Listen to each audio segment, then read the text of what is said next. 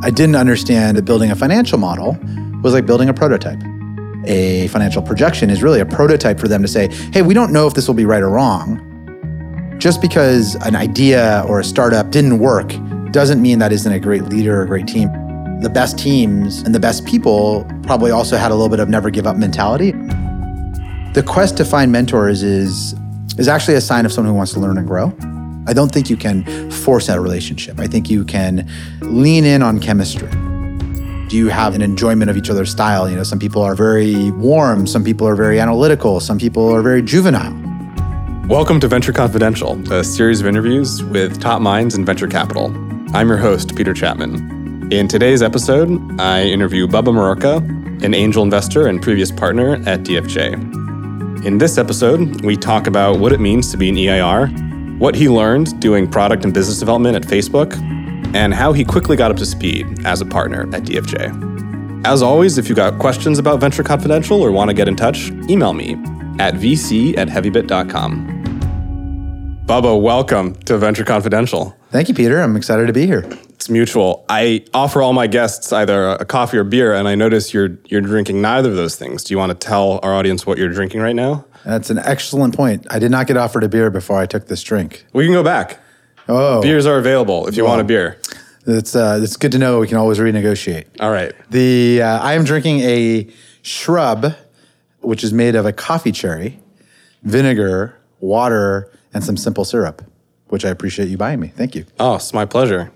The first pro tip of this episode is you don't have to get a caffeinated beverage at Sightglass, where I feel like I live these days. Is that are they our sponsor? They should be. I've, I've spent really a, a disgusting amount of money on Sightglass drinks for our guests. Uh, at this point, they might as well be part of the show. I'm going to just dive right in here because you've got such a storied history. Oh wow. BS and CS. Spent some time at this at this internal Microsoft almost startup. Yeah. Was an EIR and 2000 and then 2008 you land at Facebook doing business and corporate development. And I think that's where I want to start diving in because this seems like a really fun time to be at Facebook. It's like the 3 years leading up to the IPO, so I imagine you're pretty well capitalized but have less scrutiny than a 2013 Facebook has. What is Facebook like? What is business development like at Facebook in 2008?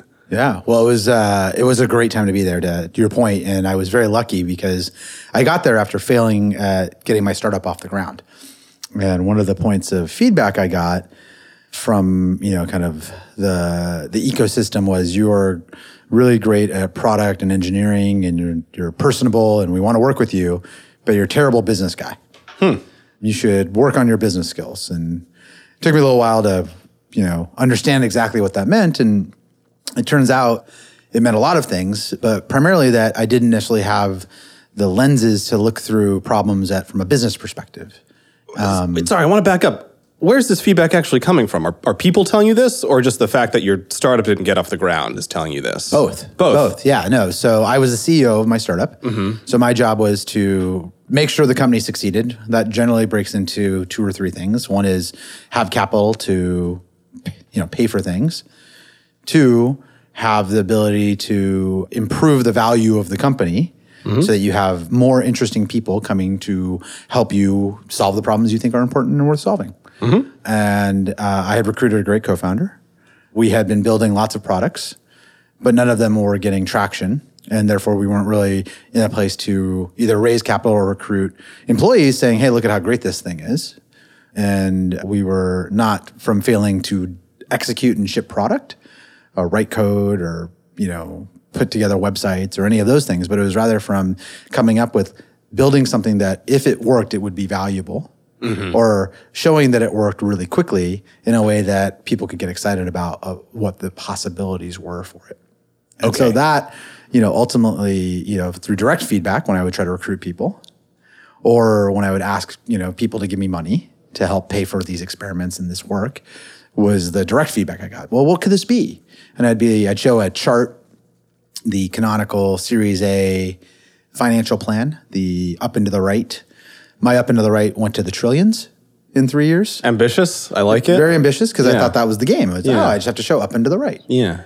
Uh, I didn't understand at that point in time that building a financial model was like building a prototype. I would never invest six months of time as a product manager or as a engineer or uh, or as a, a group leader of those types of functions, saying let's you know build production quality code and invest design resources to build something of high visual uh, quality and polish before we built a prototype and all had conviction that like hey this feature should exist. This is a valuable thing to either ship as a product because it's big enough or ship as a feature that will improve customers lives. And it turns out a customer of you know for a ceo is especially if you want to raise venture capital is venture capitalists and the thing that they are investing in is the size and potential of a business ultimately. And so a financial prototype or a financial projection is really a prototype for them to say, hey, we, we don't know if this will be right or wrong, but what are the things that could get us to feel comfortable that we understand the variables and that the if this thing works, it will, you know, create enough value such that we can bring more capital in. You know, it was a very subtle thing to learn because it's the difference between taking something serious and kind of doing something because it's what everyone tells you you're supposed to do.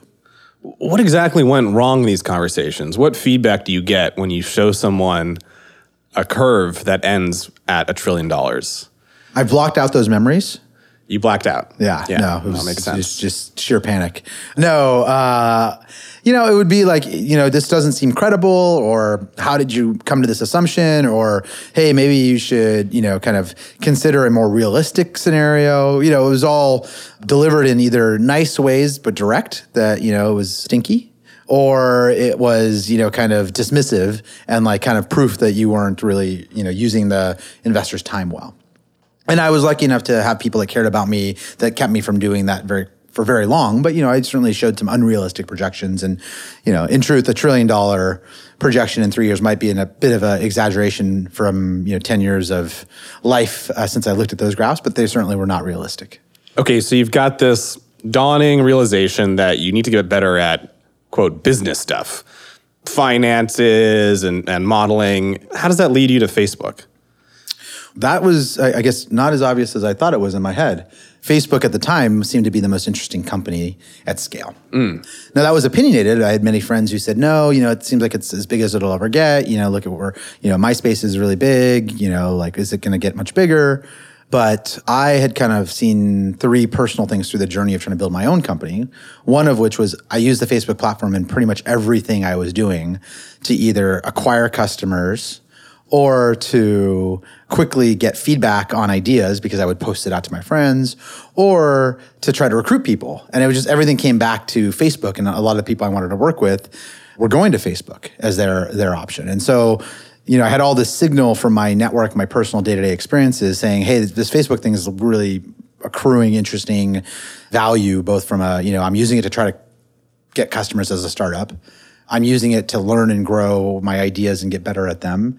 And all the most interesting people I really want to work with are also choosing to go there above other things they could be doing.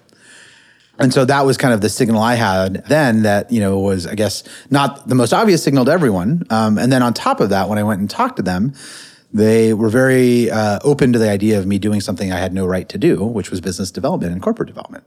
I had never done that role. And the most natural fit was for me to go somewhere in the engineering or product world. And I was really clear that, hey, the Facebook was a big enough company that I wanted to, to the, my motivation for going was to learn something, was to learn a new skill set. Uh, you know, get an MBA on the job. I think I might have even used in one of my interviews, which may or may not have been a good sell. But uh, luckily, it didn't sink my battleship. You know, and the alternatives I really looked at were companies that were much smaller, that uh, I would have, you know, kind of run product and engineering and work with a business leader, work with the CEO or work with the board of directors. And that was how I would absorb business stuff.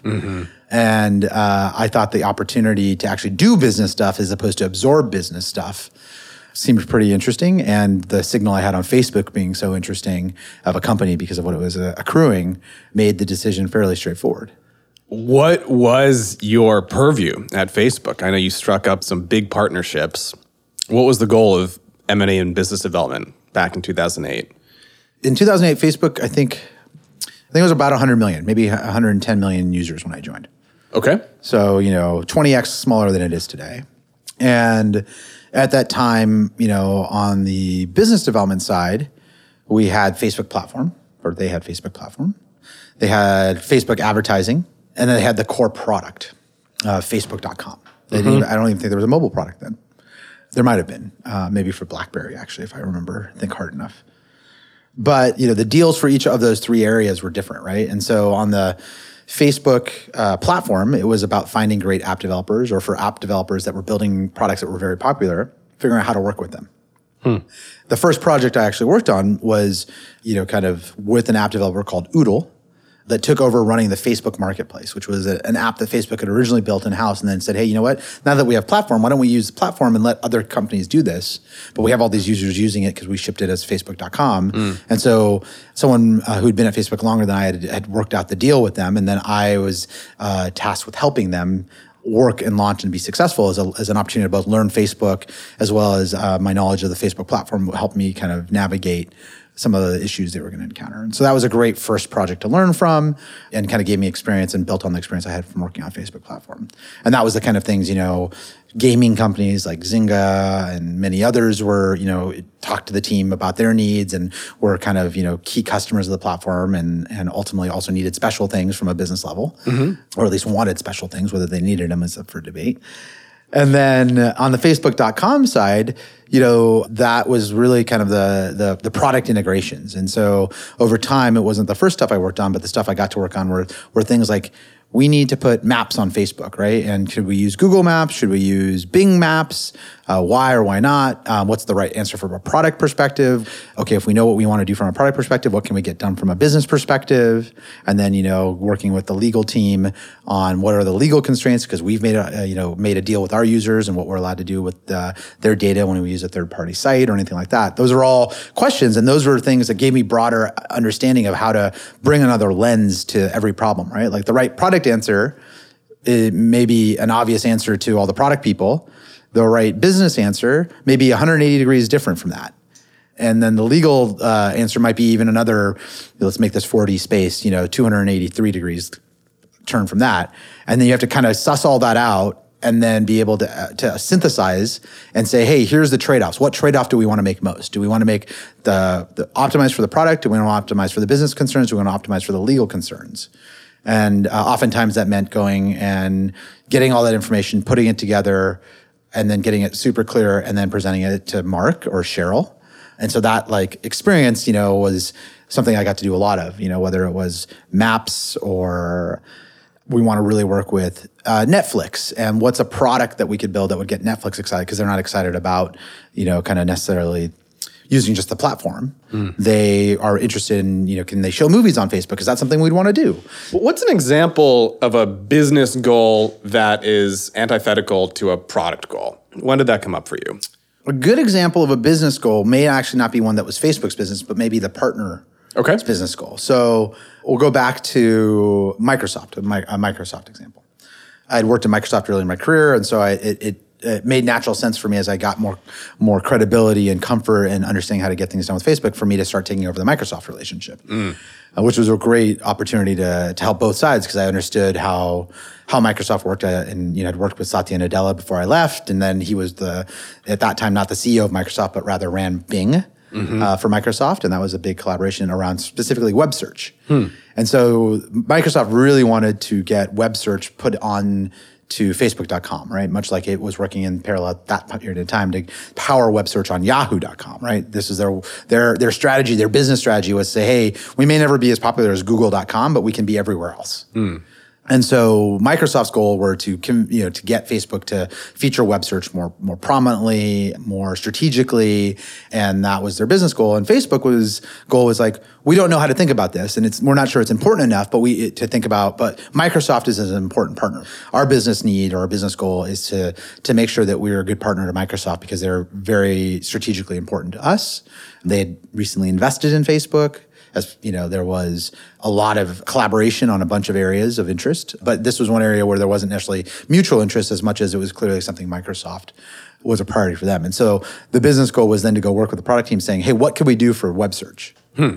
They're like we don't want to do anything. We, we, we don't have enough engineers to build people search. We don't have enough engineers to fix these thousand bugs that our users have reported. I can't take an engineer off of this to and a product manager off of this, these important user problems mm. to solve a business problem mm-hmm. that isn't a priority right now? Can you ask Microsoft that they can wait a year? Hmm. And then, you know, kind of navigating the timeline, resource constraints, and then ultimately when it was the right time to collaborate with them out of, you know, kind of the partnership dynamics and the the priority to be a good partner to them, it was now, well, they of course want to get as prominent of a place as possible. If they could have a web search box on the middle of the homepage, they would like that. You know, they were never going to ask for that, but you know, that was the mentality. It was like our, our their goal was to get as many searches as possible, and Facebook's goal was not necessarily that. And figuring out again what would be a win for users that you know was also serving a business need was interesting. And so ultimately, we came up with a solution that was, hey, if you search for something that wasn't something that we didn't think was your name, was a hmm. person's name, mm-hmm. when you hit enter, we would land on a Microsoft powered search results page. I had no idea. Yeah. I don't even know if that feature is available today, but at the time we worked really hard to make that possible and explained why we thought that was a good scenario for our product team, explained why they thought that was the right product experience, and said, again, the only trade off we're making is we wouldn't naturally do that today. We would maybe do that in a year or two years or three years.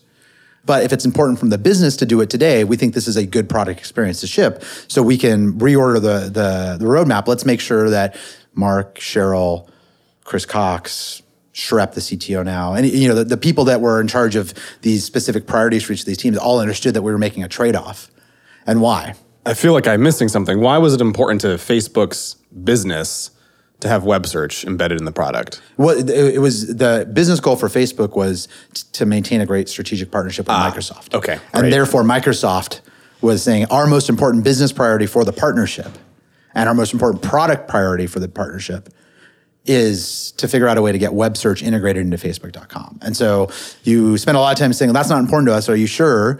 Can we do anything else? And at some point, it's, you know, not a negotiation of like, no, no, this is the only thing. And then you're saying, okay, well, then we can change the order of things because of the value of the partnership. I take it you also worked on some M&A stuff when you were at Facebook?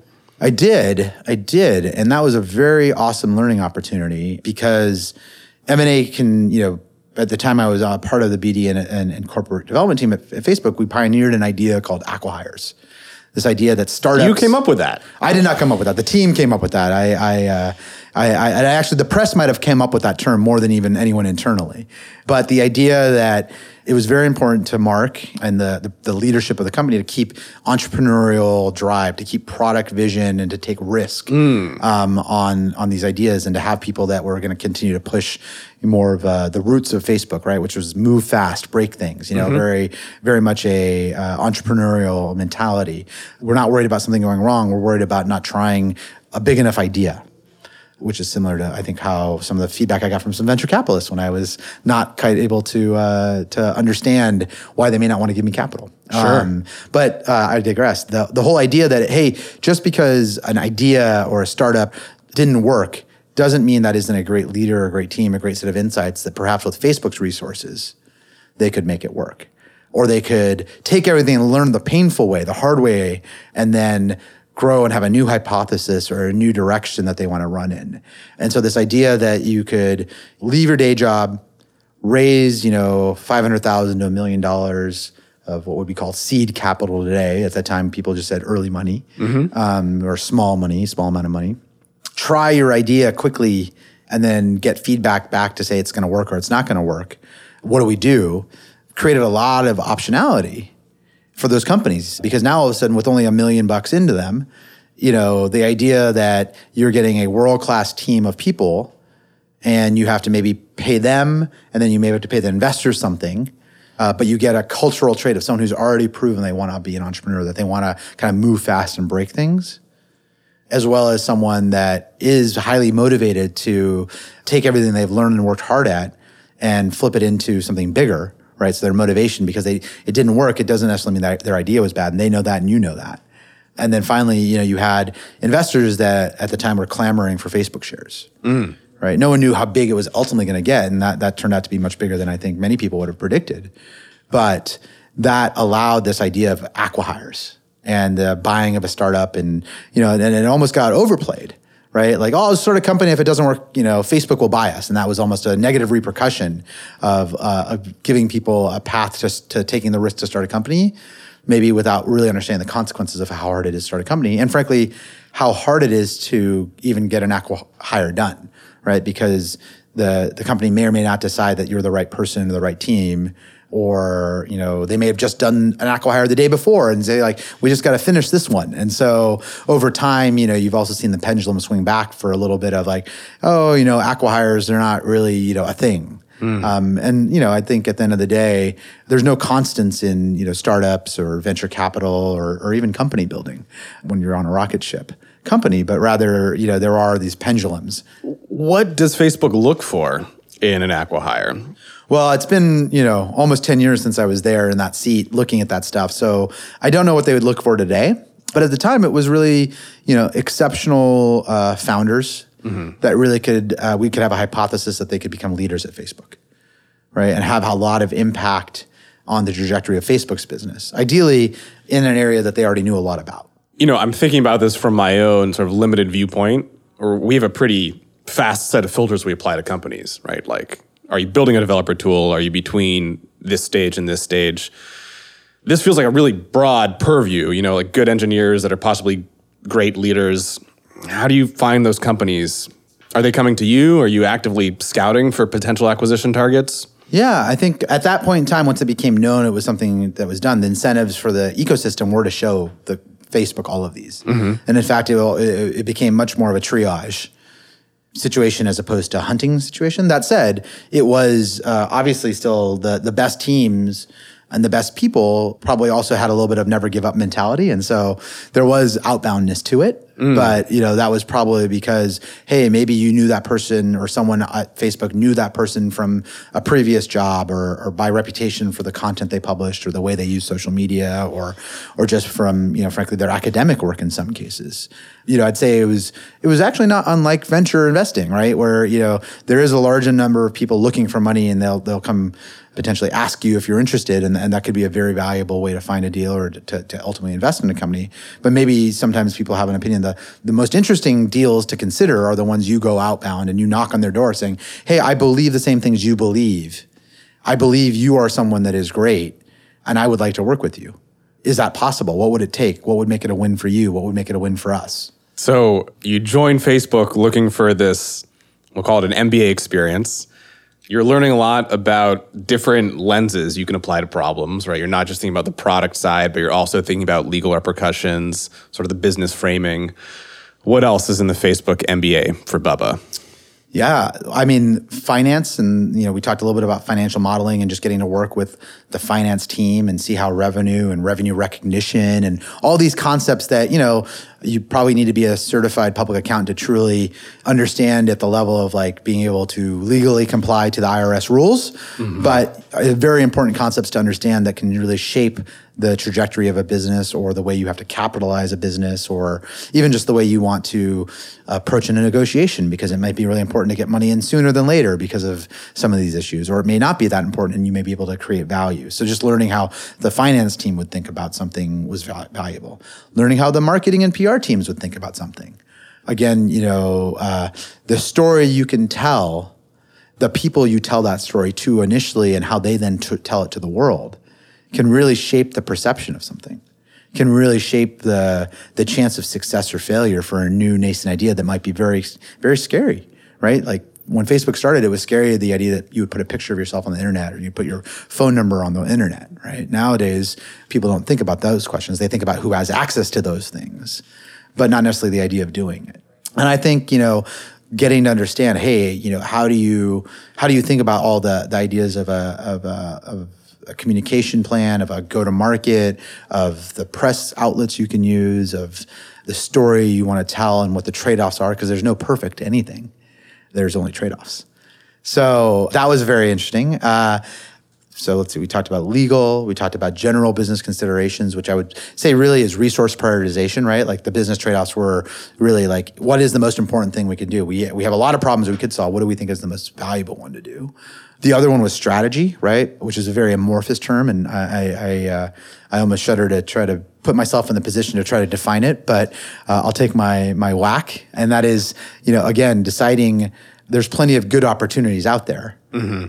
Which one is the best one for this company and the resources and the assets we have, and why? And then kind of looking for signals over time as you execute against that strategic framework you've developed to say, hey, we should do more of this, or maybe we're on the wrong strategy for our organization and we need to adjust it. And that's a really interesting whole conversation uh, that that could unfold if we want to go there. But I do think that just that idea of like, you know, uh, very tangibly, I'd say I remember I was very excited. I, I will I'll leave the details a little murky, but uh, I found a way to make hundred million dollars, and no one was excited about it. That was huh. very uh, very big moment of development for me uh, in my lenses because all of a sudden, you know, it put into perspective. $100 million is a lot of money. But if the alternative is you can make a billion dollars, right? And there's all the jokes about the, the, the movie and you know what's what's cool, a billion. But you know the real trade offs are when you're when you're a company like Facebook or Google or you know nowadays uh, Airbnb or Pinterest or you have uh, these decisions where you're like we only have so much time in the day Mm-hmm. We can't do everything. So how do we pick what to do? And our users are going to dictate a lot of that at the product level. But the reason we have a strategy and a business conversation is to understand sometimes we have to make an investment that isn't as obvious to them, or we have to pick to do some things that they want us not to do some things that they want us to do. We could probably spend a whole nother hour talking about strategy. I'd love the sort of quick and dirty set of heuristics. Was there a framework that you developed or an approach that you kept applying to these problems? You know, the, the nice thing about Facebook was uh, Mark was always very clear that the size of the network, the number of active users of Facebook was the thing that was going to drive the most value for the business. Mm. And so the strategy really could get down to is this going to increase the network or not? Or if we don't do this, is this going to give someone a chance to build a network that could be more, you know, that could take away from our ultimate size of network? And so those questions, you know, that framework was ultimately what it always got down to. And then, you know, the next one was the, you know, kind of metric or the thing that Sheryl defined was like, we are an advertising business and how are we going to make money in the advertising world given, you know, there's lots of ways that advertisers spend today. They spend it on TV, they spend it on print, they spend it on online primarily at Google. How do we increase the amount of revenue and the number of people who could potentially want to advertise on Facebook? She was very clear on that, which is also, frankly, a network question, right? What is the size of the advertising network? I want to close the Facebook chapter and fast forward to 2013 when there's a sort of a pivot in your career and you step into investing full time as a partner at DFJ. What led to that jump? Why go into venture at all? Yeah, as a point of context, I would say I grew up in the Silicon Valley and was around uh, technology, was around uh, startups, was around even some you know investors, venture capitalists, you know, for as long as I can remember.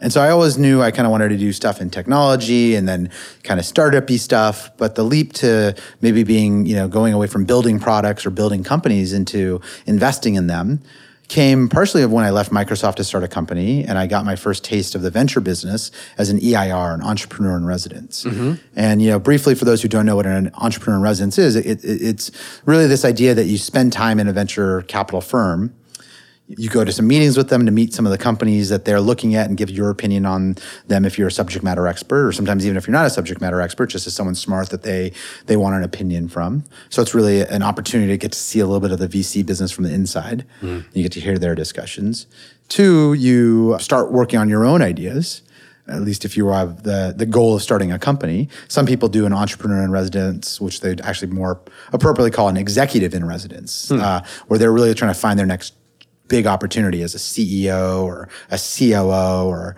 you know head of global sales. And so they're they're someone that, that they know the firm well. They also know themselves well.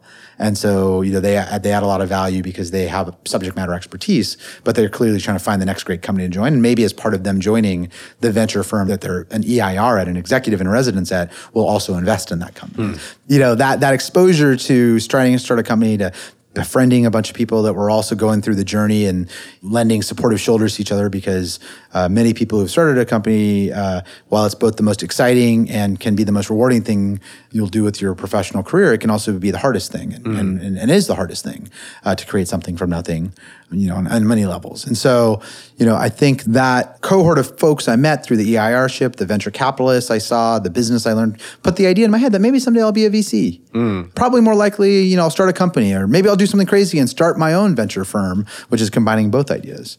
But uh, along the time while I was at Facebook, you know, I started angel investing, advising companies, just trying to be as helpful as I could to the startup ecosystem because I just felt like they were where I'd come from. And I had so much more respect and revere of people that were putting it all on the line to start companies after having done it myself and, and realized how hard it was and how painful it could be.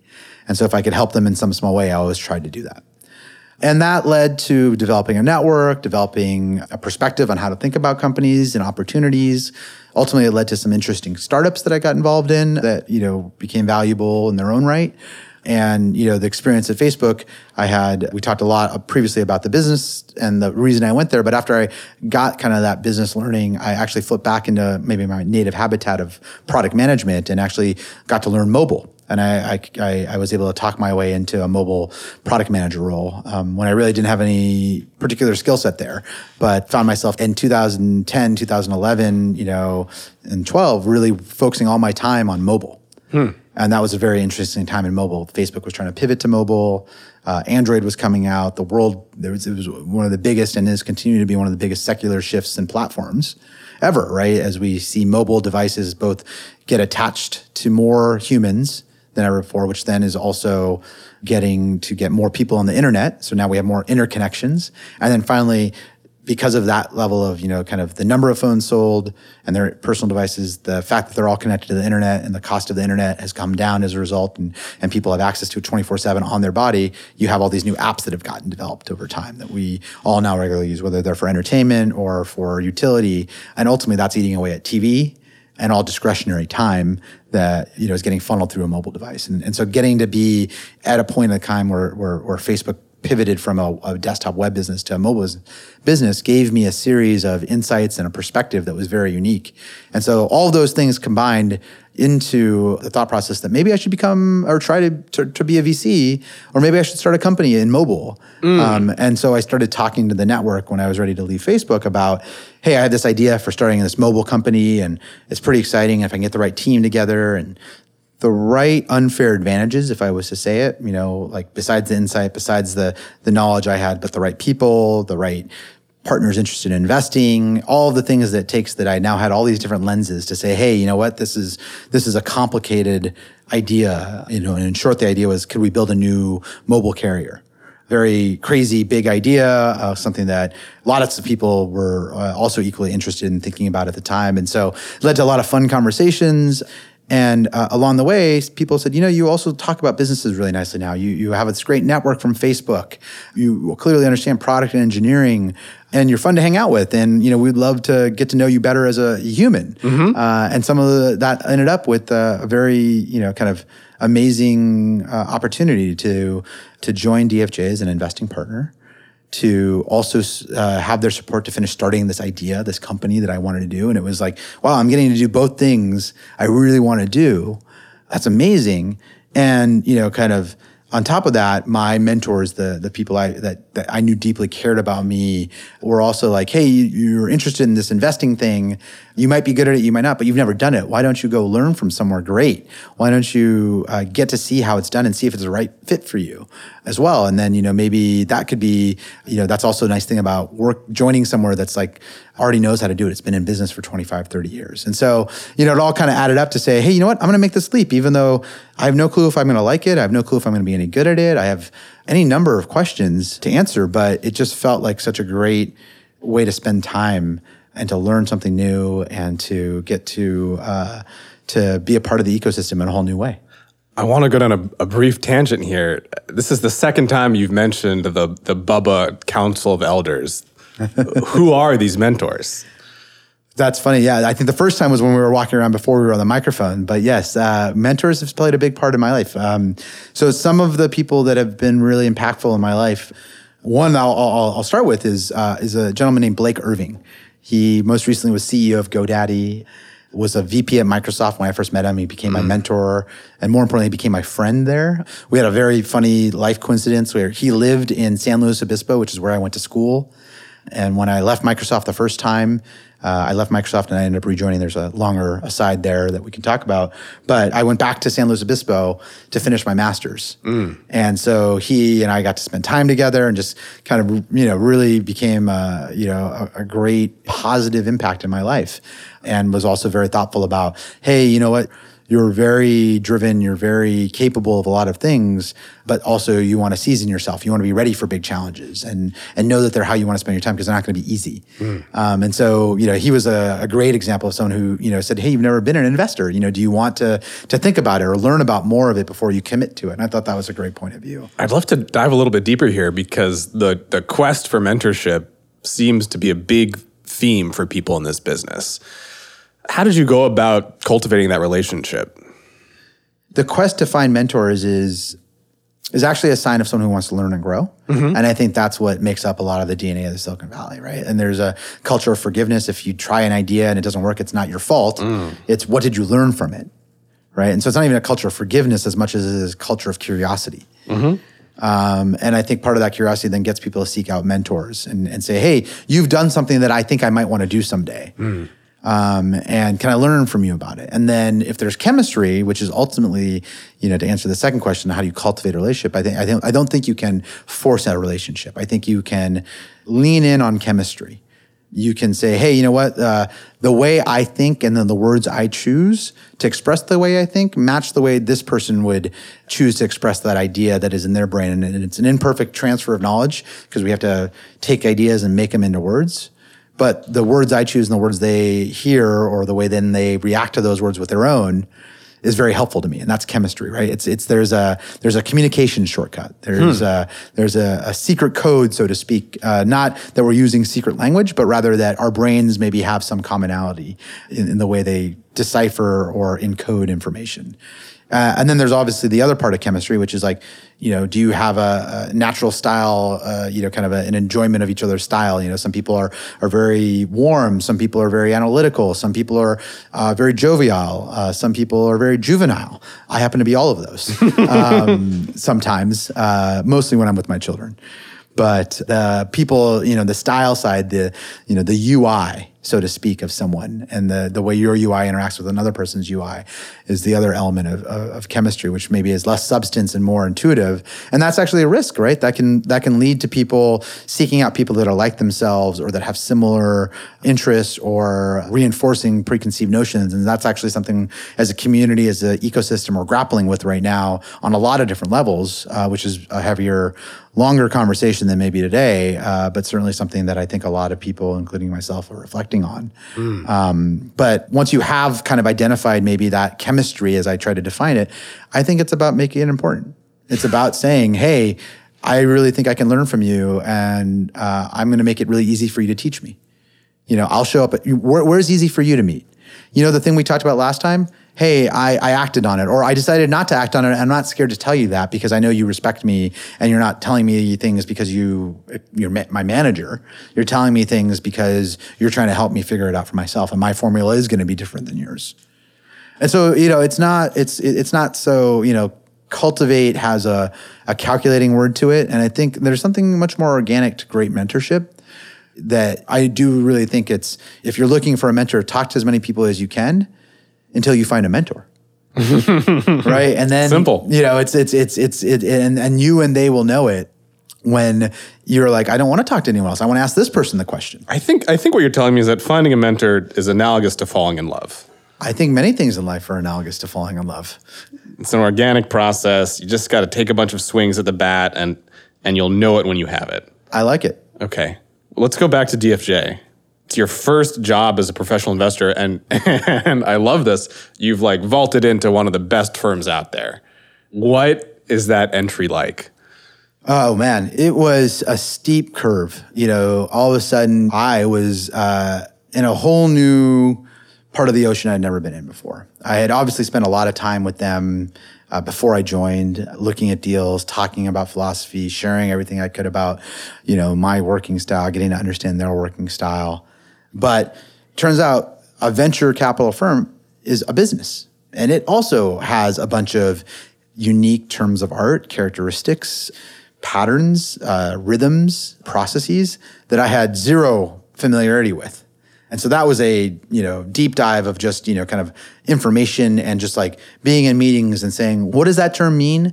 Uh, why is everyone opening to this page of this packet of information? Why, what, like, how did you all know that was the thing we were going to talk about next? And it's, that's the pattern of the meeting. Or, you know, just like, you know, as a product manager, you know, you quickly get in the habit of like, okay, whatever our issue tracking or bug tracking system is, every day I look at it. Uh huh.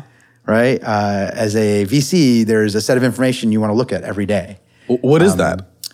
Oftentimes it's, you know, the news about your existing portfolio companies, the news about kind of areas of interest that you're trying to learn about. And then, you know, kind of finally, you're also looking at public markets, right? And, you know, saying, hey, you know, ultimately, like the public markets do impact the private markets. And, you know, those are, those are all things that, you know, you may want to start your day with or at least make sure you have a good grasp on every day so you mm-hmm. understand you know kind of the mentality you know if a company is thinking about going public and you know a bunch of companies have just gone public positively that might mean there's more interest at that when you're talking about the company to do it if a bunch of companies have failed to go public recently, there might be more resistance to that idea. And, and that might change what you think your opinion should be on the right answer for the company. Because as a board member, you know, you don't get to make the decision, the CEO does, but you get to help hopefully shape that decision by sharing your point of view and the data you have. And so those, you know, you never know when you're going to have one of those conversations.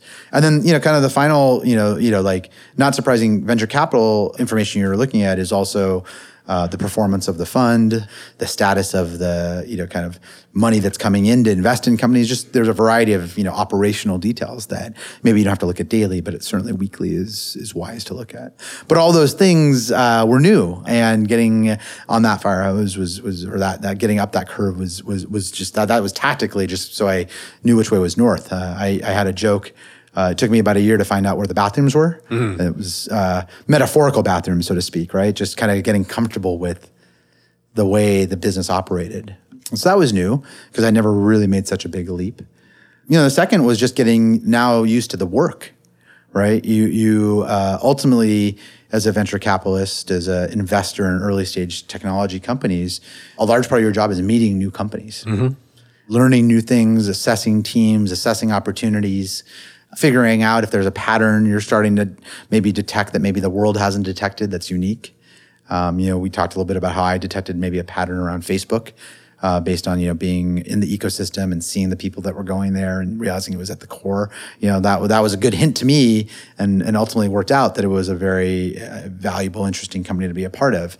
You know, investors are looking for that kind of signal on a much smaller scale with companies that are much younger. Mm you know that's almost a, a, learn by doing thing. You have to meet you know sometimes there's a idea that you have to meet a thousand companies before you know what you're doing as a venture capitalist is, sure. is something someone told me once. And something else said someone else told me the exact opposite which is like invest in the first company you have conviction in because at some point there's always reason not to invest in any company. Hmm. and your judgment and your thought processes that you've developed over a career over a lifetime are what are going to make you unique as an investor or not. Now don't if you have obvious reasons not to make the investment, that's why you have partners. That's why you talk about it with people you trust uh, before you make your first bet. But at the end of the day, don't make your first bet uh, too late because then everything then doesn't look that good.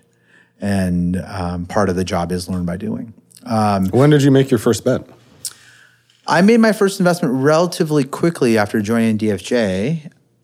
I would say within the first six months of being there, it was a company called MathCamp. Um, it was a product called Highlight, but they built a location-based social network. Oh yeah, and that was uh, one of those insights that I had from Facebook. Was hey, I, I, think there are opportunities for additional social networks. Location feels like one where there there will be one that exists. And Highlight, the founder, a gentleman named Paul Davison was a great storyteller, had built this very compelling product that had taken off uh, at South by Southwest and then mm-hmm. didn't uh, sustain that takeoff, but had shown the ability to build something great um, and interesting and unique that people would get excited and interested in. And so I took, uh, you know, a pretty, a very high risk bet on a pre-traction uh, consumer mobile app startup company, but in an area that I had, hey, if this worked, it would be very valuable ultimately, you know, I learned a lot through that and have uh, look at that experience as such a great formative opportunity to, to learn how to be a VC, whether it was to learn how to even negotiate a venture capital term sheet, mm. um, which was, you know, I was doing with the help of my partners, but I, I had never done before. And, you know, I, I remember a moment where uh, Paul and I, I had to call Paul and I, I, I said, "You have a convertible note. I don't know how that's going to work. Do you know how it's going to work?" Beautiful. And and he was a first time founder, and he said, "I'm not sure. I'll call my lawyers."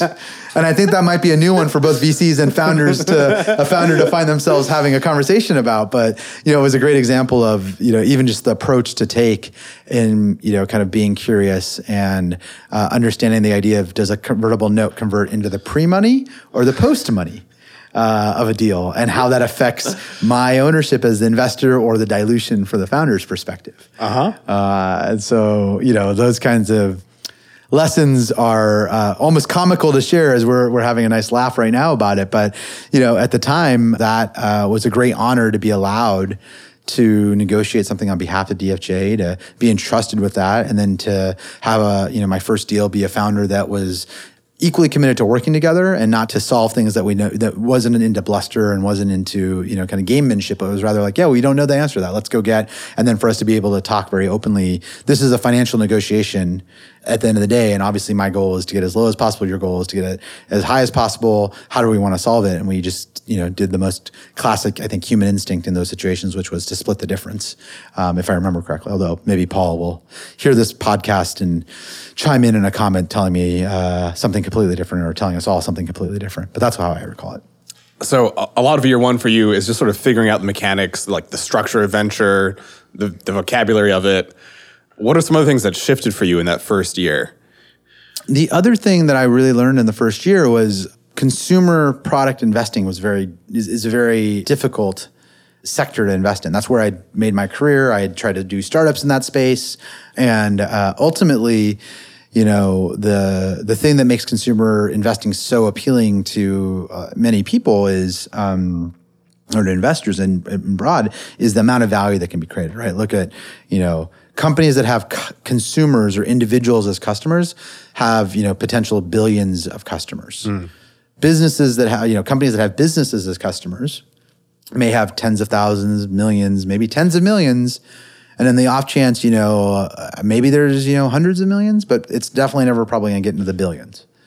And so, you know, then the the value that can be created in a in a biz, in, in a company that that attracts a lot of consumer interest or has a lot of consumers, ultimately can be so high and so fast that it really attracts a lot of capital, um, and also becomes very hard to know what will work until it starts to work. And at that point, then you're in a different game, which is the companies that are working. You're now trying to get the right to invest because lots of people want to invest in them. And so then it's about the conviction of like, I think this company will be worth so much, I'm willing to pay this price to invest. And the market figures out the right auction price for a company. But you know, the downside of that is you never know how consumer sentiment may change or how things will play out in the long run. And so it's a higher risk reward no matter where you enter into the the point of consumer. And and that lesson was really interesting to me. Um, and my curiosity and my interest and all these lenses that had accrued over my career from these different experiences, some intentionally, some the hard way. I uh, I realized I was like, you know, I I, I think uh, I really like want to have a broader purview of investment areas and, and learn new, not just invest in consumer. And so that was a big learning and a, and a big thing to start to discover and, and ultimately led me to invest in my second company, uh, which is a HeavyBit company called Circle CI. Great choice. And that was actually the thesis at the time was I invest in founders named Paul. um, so I had Paul Davison uh, at, at Highlight Math Camp, and I had Paul Biggar uh, at Circle CI. And you know, the interesting thing there was that was a B two B company, but it was uh, selling to developers, and you know, like all like all the companies that you know, kind of something that I'd come up, you know, as an engineer, at least I knew how to write code. Maybe it's uh, aggrandizing myself to call myself an engineer, but I understood uh, from my time at, at, at Facebook how writing code and building products and shipping software was just changing fundamentally. And I remember being terrified of the way Facebook shipped code when I got there from my Microsoft experience, right? Which was a waterfall methodology. It would take 60 to 90 days for your checked in code to appear in a gold build of Windows because it had to go through so much, re- and it made sense, right? The breaking something in Windows was, a, was, was very offensive. Sure. uh, it could be very dramatically negative for the company. And so they had to put that level of rigor in. But, you know, that was the, the context I came from. and not every team was like that, but you know, uh, Facebook was, you know, our goal is to have you ship code on your first day or your first week, fix a bug, you know, and it was just a, a much faster uh, pace, but more importantly, a much different kind of infrastructure to ship code at that rate. And, and that Circle CI was basically making that as a platform, making that as a service for any company that, that wanted to do that.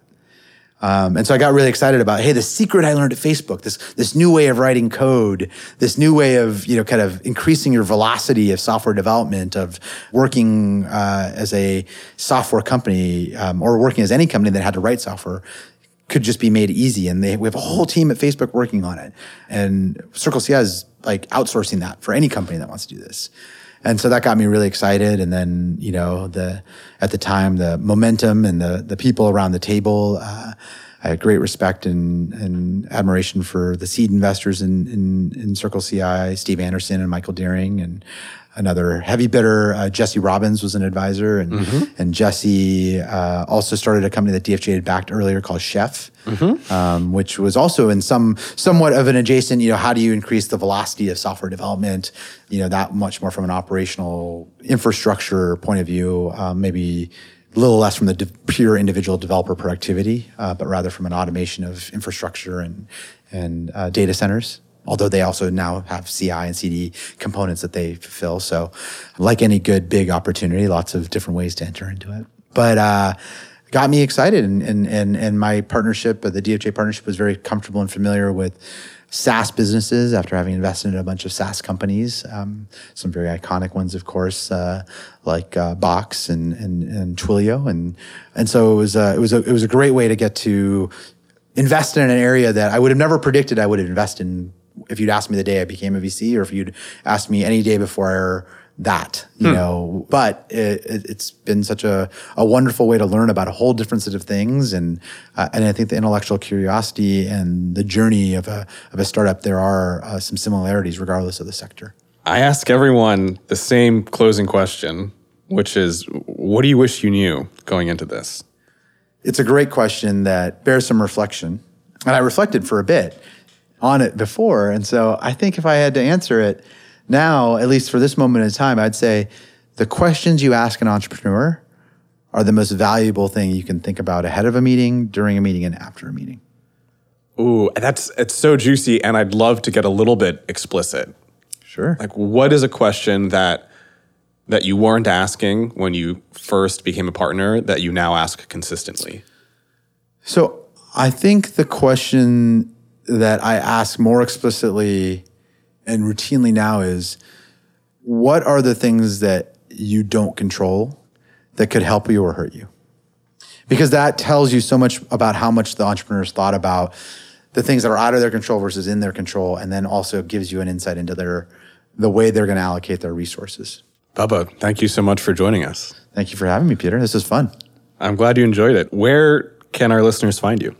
Uh, I have uh, a very easy Twitter handle to follow. It's at Bubba, B U B B A.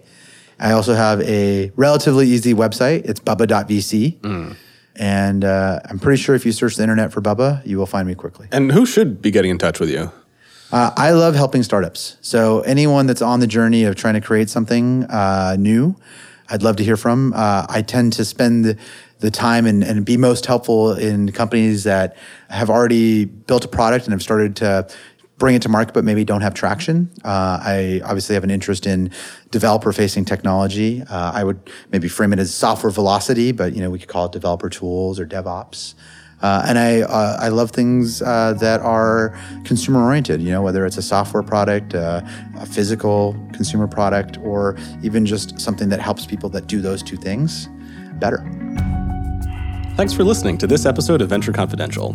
Venture Confidential is brought to you by HeavyBit. To learn more about HeavyBit, visit heavybit.com. And while you're there, check out our library, home to great educational talks by top investors, entrepreneurs, and other industry leaders.